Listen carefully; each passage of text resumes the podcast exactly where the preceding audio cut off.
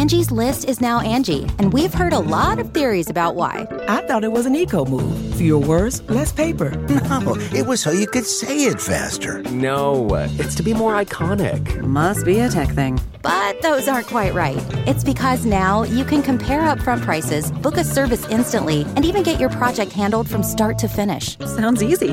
It is, and it makes us so much more than just a list. Get started at Angi.com. That's A N G I, or download the app today. It's Merriam Webster's Word of the Day for November 26th.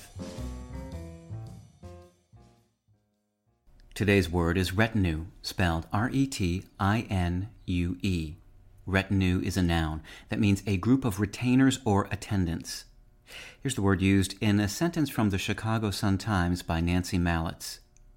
Russian mezzo-soprano Alisa Kolosova, as the Duchess who fully expects to marry Rodolfo, enjoyed the entrance of entrances, high on the statue of a horse dressed in royal velvet and surrounded by a retinue of similarly dressed minions.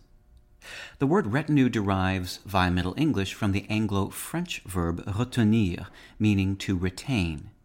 Another word deriving from retenir is retainer, which means, among other things, one who serves a person of high position or rank.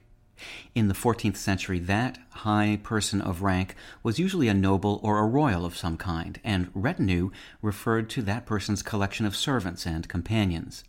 Nowadays, the word is often used with a bit of exaggeration to refer to the assistants, guards, publicists, and other people who accompany an actor or other high profile individual in public. You might also hear such a collection called a suite or an entourage, two other words derived from French. With your word of the day, I'm Peter Sokolowski. Visit Merriam-Webster.com today for definitions, wordplay, and trending word lookups.